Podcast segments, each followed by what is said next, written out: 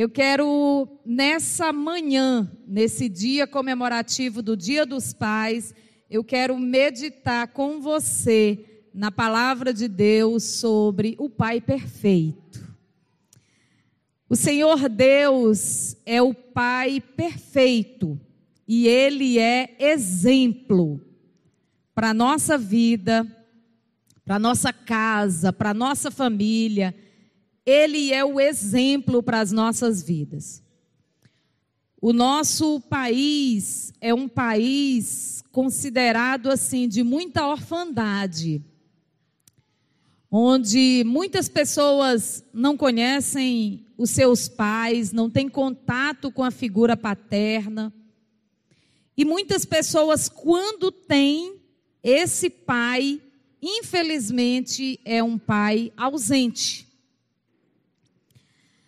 Há, há algum tempo foi feita uma pesquisa dentro das penitenciárias e se descobriu, se identificou que boa parte daquelas pessoas que estão no sistema penitenciário, eles têm dificuldades, ou não têm pai, ou têm uma séria dificuldade com a figura paterna. É muito raro você encontrar até mesmo nas filas de visitas a esses locais a presença do Pai.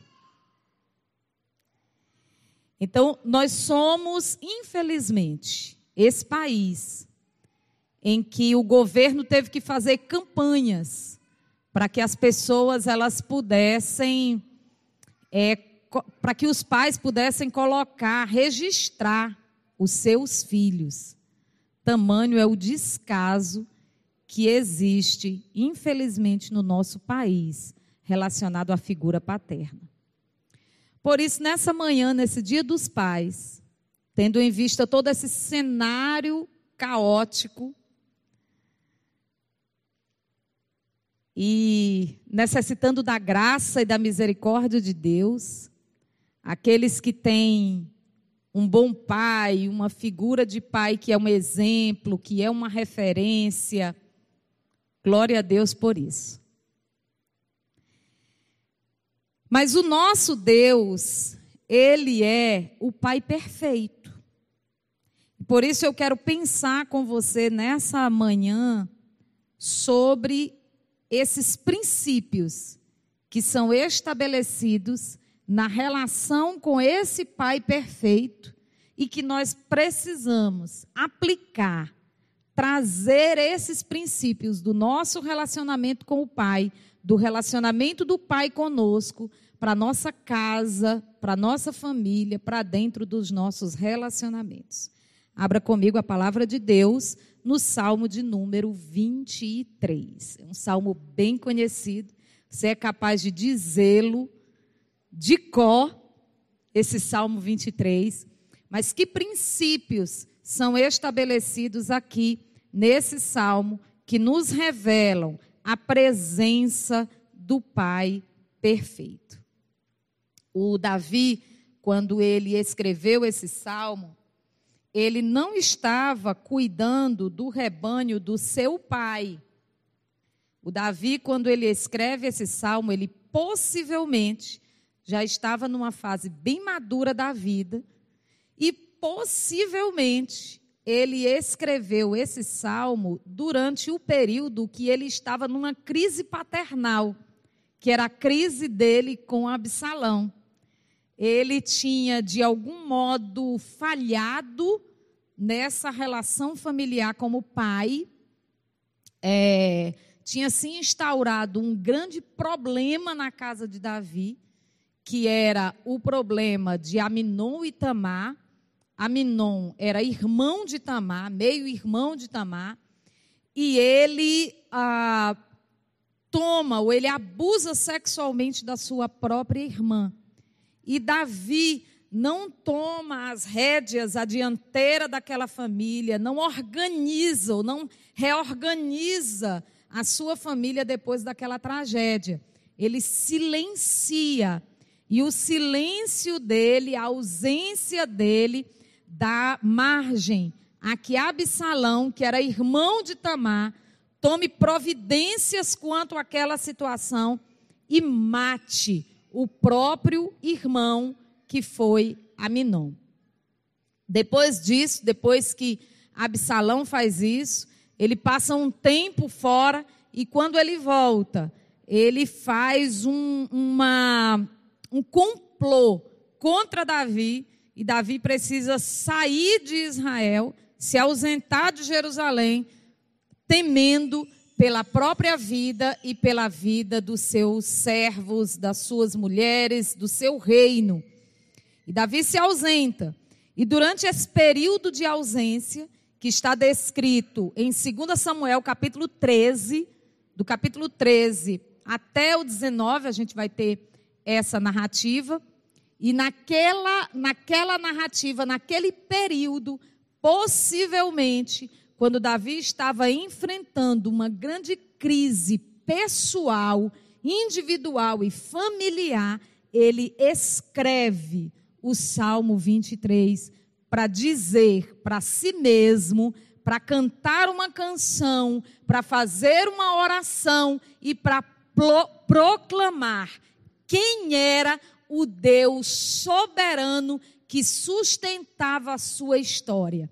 Ele tinha perdido a coroa, o trono, o palácio, mas quem era o Deus que governava e sustentava a história de Davi? Então, esse é o contexto em que Davi canta essa canção ao Senhor e diz assim: O Senhor é o meu pastor, nada me faltará.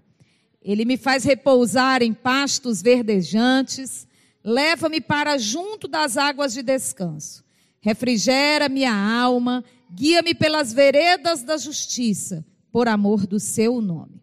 Diga comigo, ainda que eu ande pelo vale da sombra da morte, não temerei mal nenhum, porque tu estás comigo. O teu bordão e o teu cajado me consolam.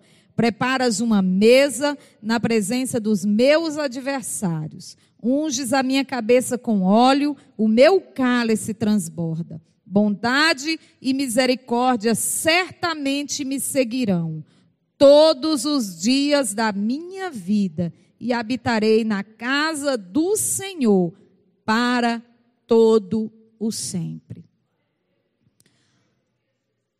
Essa palavra, essa canção, essa oração que Davi compõe traz para nós alguns princípios da relação do Pai perfeito conosco, da nossa relação com o Pai perfeito e o que deve estar presente nas nossas relações familiares.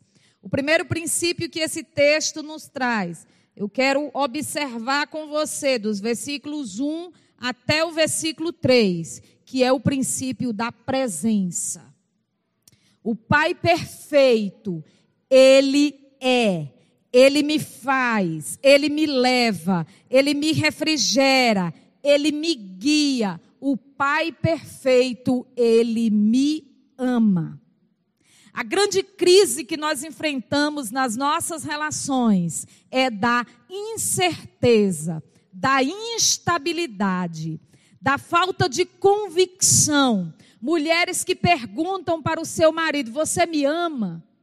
Marido que pergunta para sua esposa: Você me ama? Filhos que não têm certeza e convicção do amor dos seus pais. E nesse tempo, nessa geração, nós precisamos, irmãos, estar muito fincados que a nossa relação com o Pai perfeito, ela não deixa margem, ela não deixa sombra de dúvida. O meu amado é meu e eu sou dele.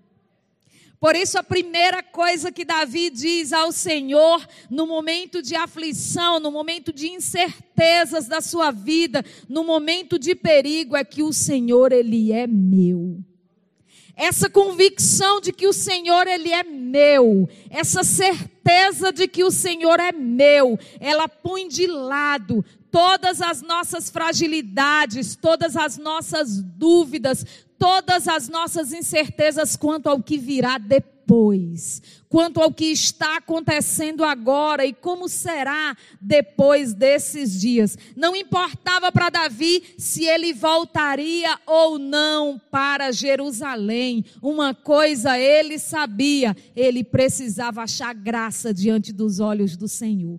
Porque é isso que ele diz no caminho, quando Simei lança pedras nele, o amaldiçoa, fala mal dele, do passado dele, lança em rosto os pecados dele. Ele diz assim: se eu achar graça aos olhos do meu Deus, quem sabe ele me fará voltar.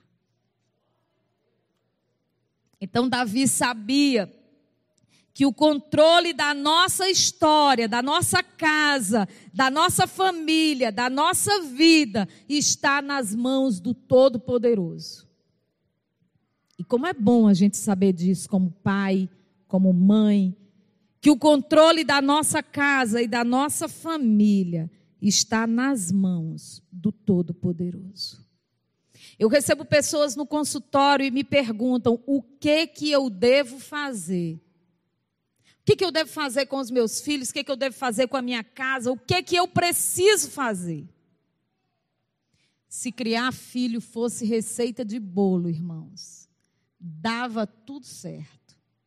Se criar filhos fosse uma soma perfeita, uma matemática, não tinha como dar errado a família de Davi. Ele era o homem segundo o coração de Deus. Como homem, como na casa do homem segundo o coração de Deus, tem espaço para tantas imperfeições, tem espaço para o abuso sexual, tem espaço para morte, tem espaço para homicídio, tem espaço para intriga, para ganância, para arrogância. Como essas coisas acontecem na casa do homem segundo o coração de Deus? Sabe por que, que essas coisas acontecem na nossa casa e aconteceram na casa de Davi? Porque a serpente está no jardim. Porque o Deus perfeito que colocou o homem no jardim e que o visitava todos os dias, Aquele homem que Deus colocou no jardim, aquele primeiro casal, ele pecou, ele desobedeceu e ele deu ouvidos à voz da serpente. Então, todas as vezes que a voz da serpente, todas as vezes que existe alguém para dar ouvidos à voz da serpente, a tragédia será instalada dentro da nossa casa, mas ela é arrancada pelo poder do nome de Jesus. Amém? Então, Davi, ele estava vivendo esse tempo. E é interessante, e eu, eu gosto de ler o que os estudiosos e os comentaristas falam sobre isso. E eu gosto de ler a Bíblia, ler um comentário a respeito. Eu acho que é muito bom, e eu tenho dito na igreja que a gente tem que parar de dizer que não lê a Bíblia porque não entende a Bíblia, porque só o que tem aí é comentário muito bom para explicar para a gente coisas que a gente não consegue entender. Eu e você não sabemos tudo. Nós não sabemos, nós não estudamos os originais, mas tem gente muito boa que estudou e que tem comentários muito bons, e eu gosto de ver essas coisas. E na minha leitura diária, eu gosto de examinar essas coisas, os comentários acerca da, da Bíblia, da palavra de Deus. E eu li algo assim que eu gostei muito, porque é, o sentido do Senhor é o meu pastor, não é algo estático, parado. Ele é o meu pai, mas depois ele pode deixar de ser. Ele é por enquanto, não. O sentido aqui é que ele continuará sendo. Isso resolve um problema teológico de gente que pensa que ora Deus escreve o seu nome no livro da vida, outra hora ele vai lá e apaga, porque você não é digno. Nenhum de nós somos dignos de nada, querida igreja. Nós fomos alcançados pela graça, pelo amor dele. É por isso que Jesus ele diz assim: "Eu sou o bom pastor que dá a sua vida pelas ovelhas.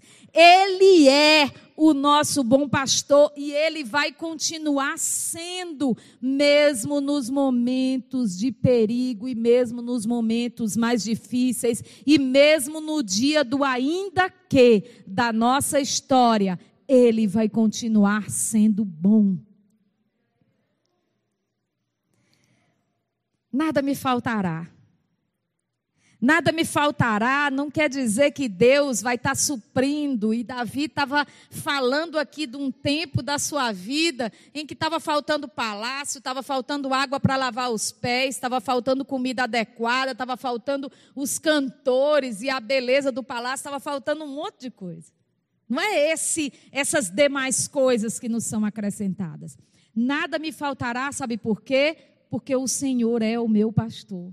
Então, a presença dele faz com que nós não sintamos falta de nada. Ele supre as nossas melhores necessidades.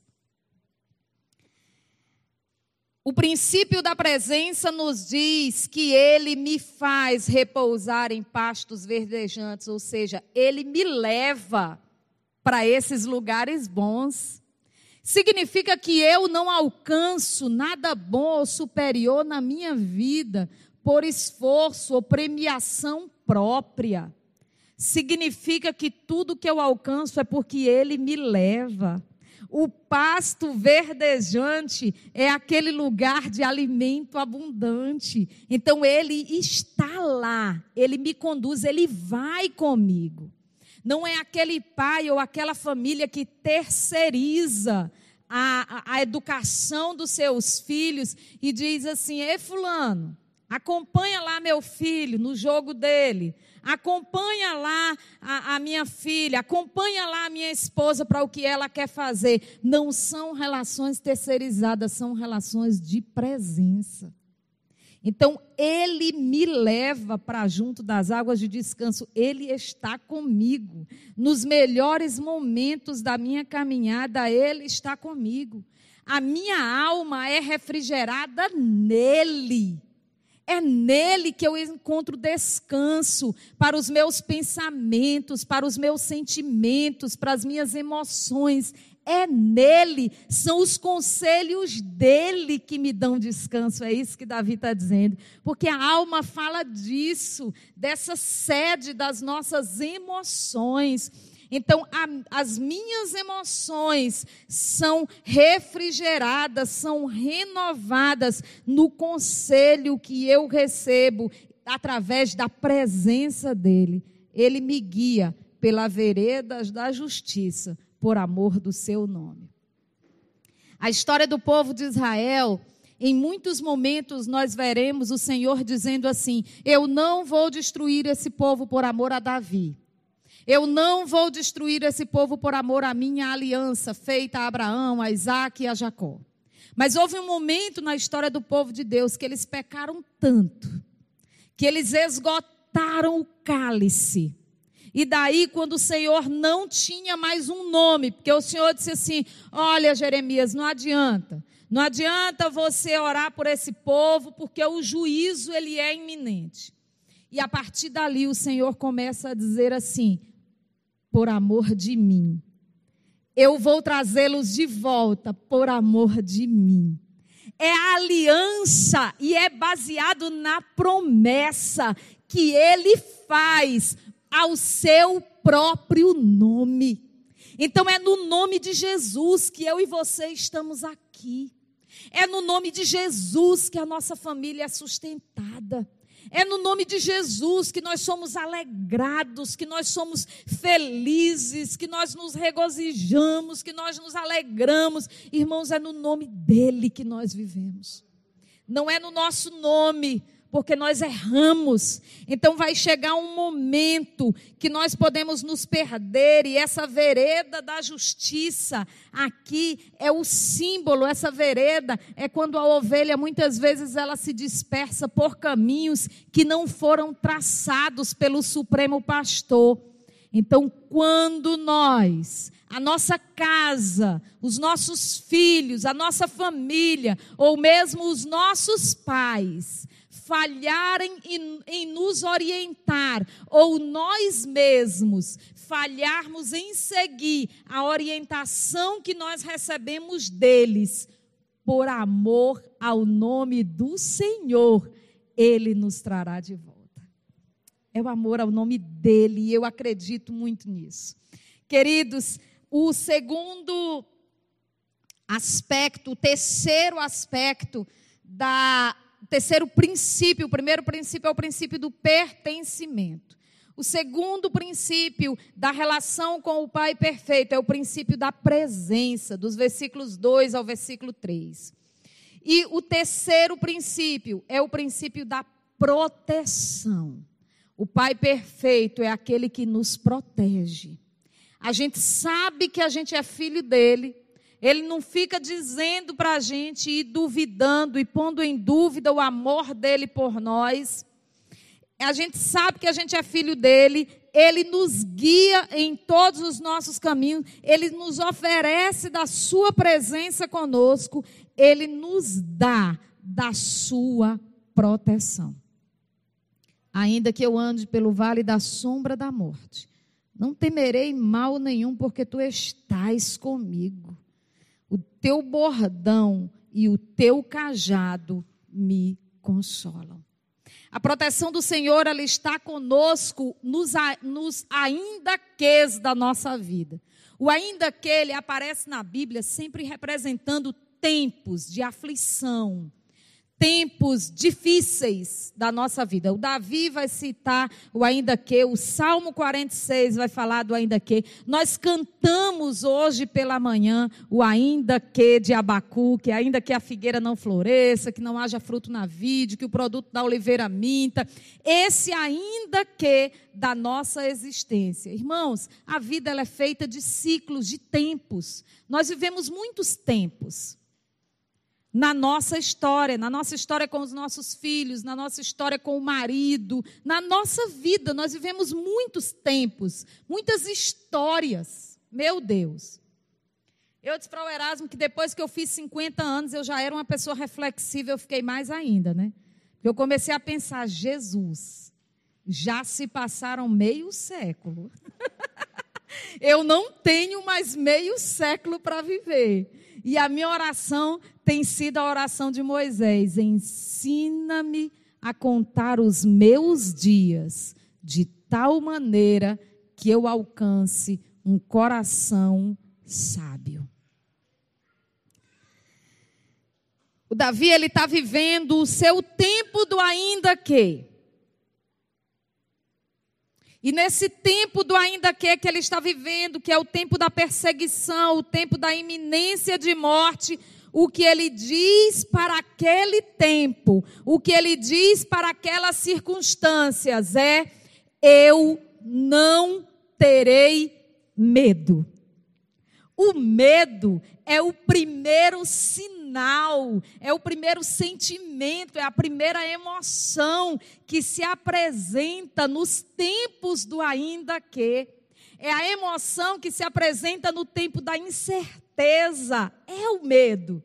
Mas o Davi se defronta com esse sentimento humano e diz: eu não terei, eu negarei essa humanidade, esse sentimento humano. Sabe por quê? Porque tu estás comigo. O Pai é o Pai que lhe deu da sua presença. Ah, os versículos 2 e o versículo 3 fala da experiência com a presença do Pai.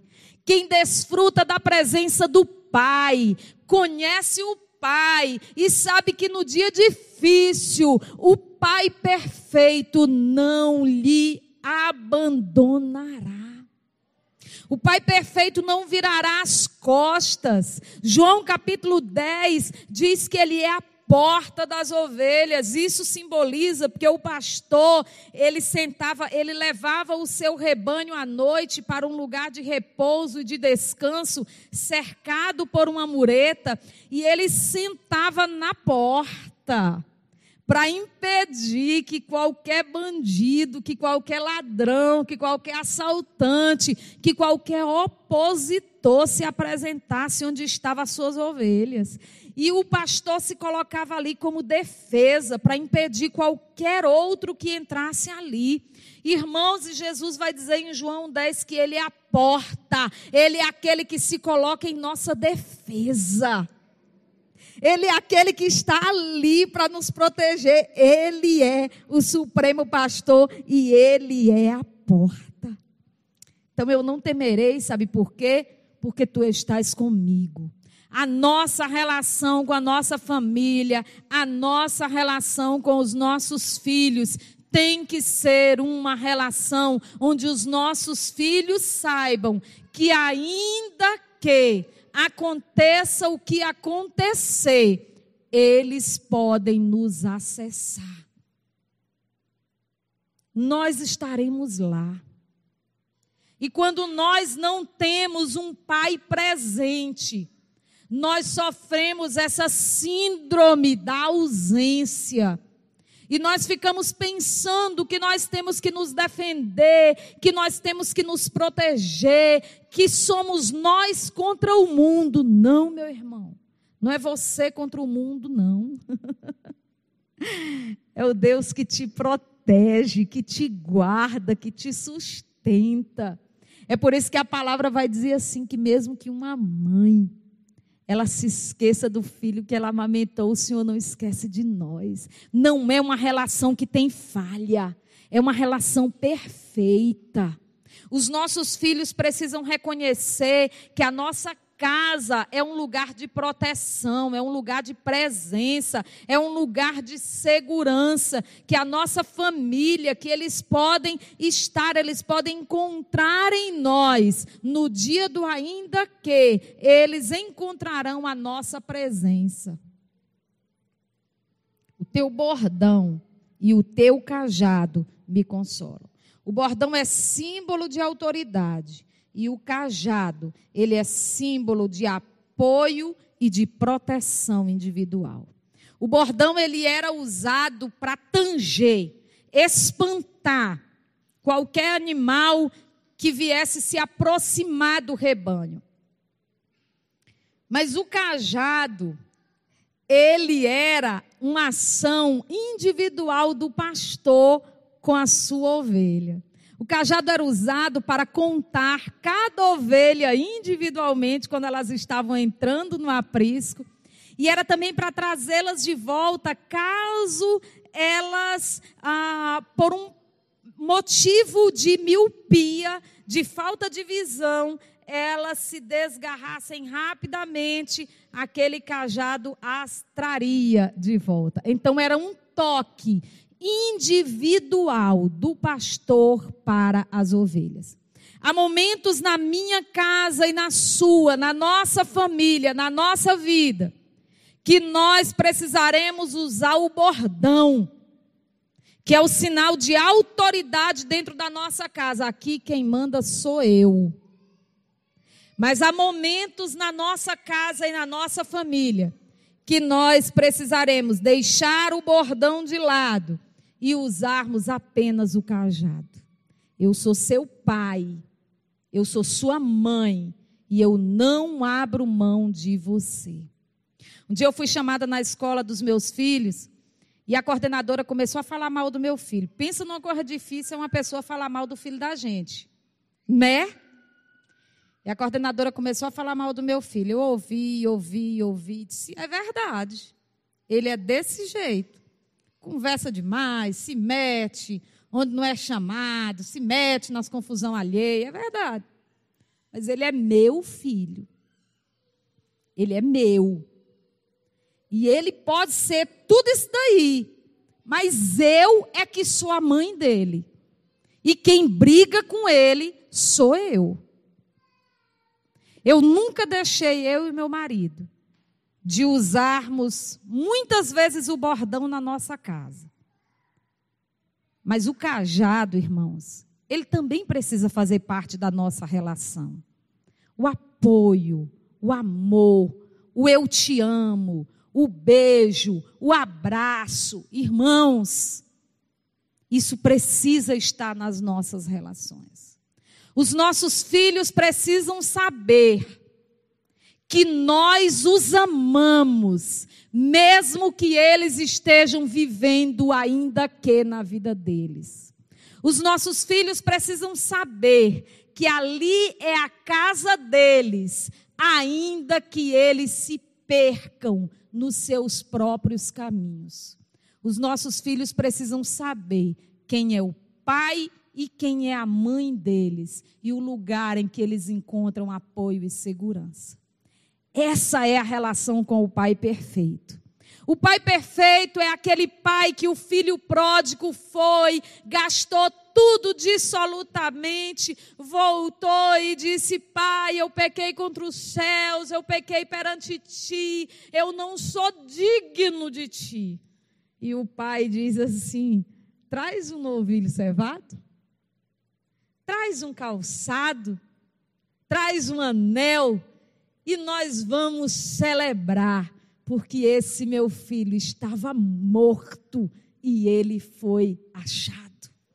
O pai perfeito é aquele pai que, quando o filho retorna e quando há confissão, há lugar na casa do pai para a confissão. E quando o filho confessa suas, os seus pecados, os seus erros, o pai perfeito é aquele pai que traz para perto e que começa tudo de novo. Leva a repousar em pastos verdejantes, leva para junto das águas de descanso, refrigera a alma, guia pelas veredas da justiça, por amor do seu próprio nome. A nossa relação com Deus está baseada nele. Ele é o Pai perfeito. Não está baseada naquilo que eu sou, naquilo que eu faço, na posição que eu ocupo. Não. A, a, minha relação com o Pai perfeito não está baseada porque eu sou a esposa de um pastor. Não. Na profissão que eu ocupo secularmente, não. A minha relação com o Pai perfeito é uma relação onde eu sou a Jane, a filha amada do Pai. Um dia eu estava orando ao Senhor e eu dizia isso para Deus. Eu dizia, Senhor, eu nunca fui com todo amor e carinho aos meus pais que criaram sete filhos. Eu nunca fui a queridinha da mamãe nem a do papai. Irmãos, e a palavra que o Senhor bradou no meu coração foi: Jane, eu não tenho filhos prediletos. Eu amo a todos os meus filhos, individualmente e igualmente. No dia que Jesus me disse isso, irmãos, ele resolveu um monte de problema na minha vida de falta de aceitação. No dia que a gente descobre que o Senhor não ama mais o pastor Erasmo, porque ele é o pastor do rebanho dessa igreja a quem o Senhor confiou. Deus não ama mais ao irmão Amintas ou ao Nodson, não. Deus nos ama porque o amor é dele, o amor está nele, ele é o próprio amor. E como eu não vou ser amada por um Deus que é amor, se eu me aproximo dele, naturalmente e automaticamente eu já sou amada dele. Amém? Você está debaixo do amor e da segurança do Pai, e nada pode te separar disso. Por isso que a Bíblia é toda amarradinha. E ela vai, e o apóstolo Paulo vai dizer lá no livro de Romanos: quem nos separará do amor de Deus? Quem ousará nos separar do amor de Deus? Porque nem profundidade, nem poderes, nem alturas, nem qualquer outra criatura poderá nos separar do amor de Deus que está em Cristo, o nosso Senhor. Então, o amor do Pai é um amor perfeito ele é um amor de pertencimento, de presença, de proteção. E por fim, querida igreja, a presença do Pai, o Pai perfeito, é um amor que honra. Preparas-me uma mesa na presença dos meus adversários. Unges a minha cabeça com óleo e o meu cálice transborda. Bondade e misericórdia certamente me seguirão todos os dias da minha vida e habitarei na casa do Senhor para todo o sempre. Então, honra é o Pai quem dá, é o Pai quem faz, é Ele quem nos defende dos nossos inimigos, dos nossos adversários, porque Ele fica na porta para nenhum adversário entrar no aprisco das ovelhas. Ele está presente em todas as coisas. Ele preparas uma mesa na presença dos meus adversários e ele unge a minha cabeça com óleo e ele faz o meu cálice transbordar. Quantas famílias, quantos filhos nunca tiveram o prazer e o privilégio de serem elogiados ou honrados pelos seus pais. E eu quero desconstruir, em nome de Jesus, uma palavra, uma frase que as pessoas dizem. Eu quero que, em nome de Jesus, você pare de dizer isso. Tem pessoas que dizem assim: eu não vou nem elogiar, que é para não estragar. Isso é mentira. O elogio, ele é o maior reforçador que existe. Irmãos, elogio vale mais do que dinheiro. Tu pode ganhar muito bem num serviço. Se o teu patrão não reconhecer o teu trabalho, você vai se sentir sempre que você está aquém, que você está devendo alguma coisa, que você pode estar tá fazendo alguma coisa de errado. O sentimento de culpa vai te, vai te vai permear a tua vida. Então, a honra, ela é necessária nas relações. Você precisa elogiar. Hoje de manhã eu dizia para o meu marido: eu não preciso esperar os meus filhos elogiarem o pai que o meu marido é. Eu mesmo elogio. Eu não preciso esperar os meus filhos darem presente para o meu marido. Eu mesma vou lá e compro e dou. Ele diz: mas é o dia dos pais. Sim, mas tudo bem. É só uma desculpa para te dar um presente.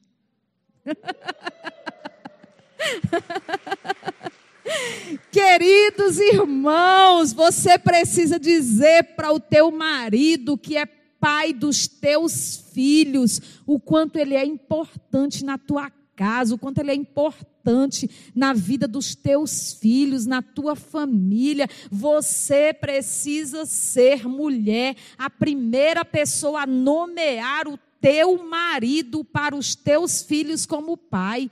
Tem muitas mulheres que desautorizam o seu marido dentro da sua casa. Cala a boca, bestado, tu nunca fala nada que preste. Que horror! Gente, crente não faz isso, gente. Crente tem que reconhecer o valor do outro, elogiar, não tirar a autoridade do seu marido dentro de casa. Ele é a autoridade, ele é o pai, ele é o sacerdote da casa.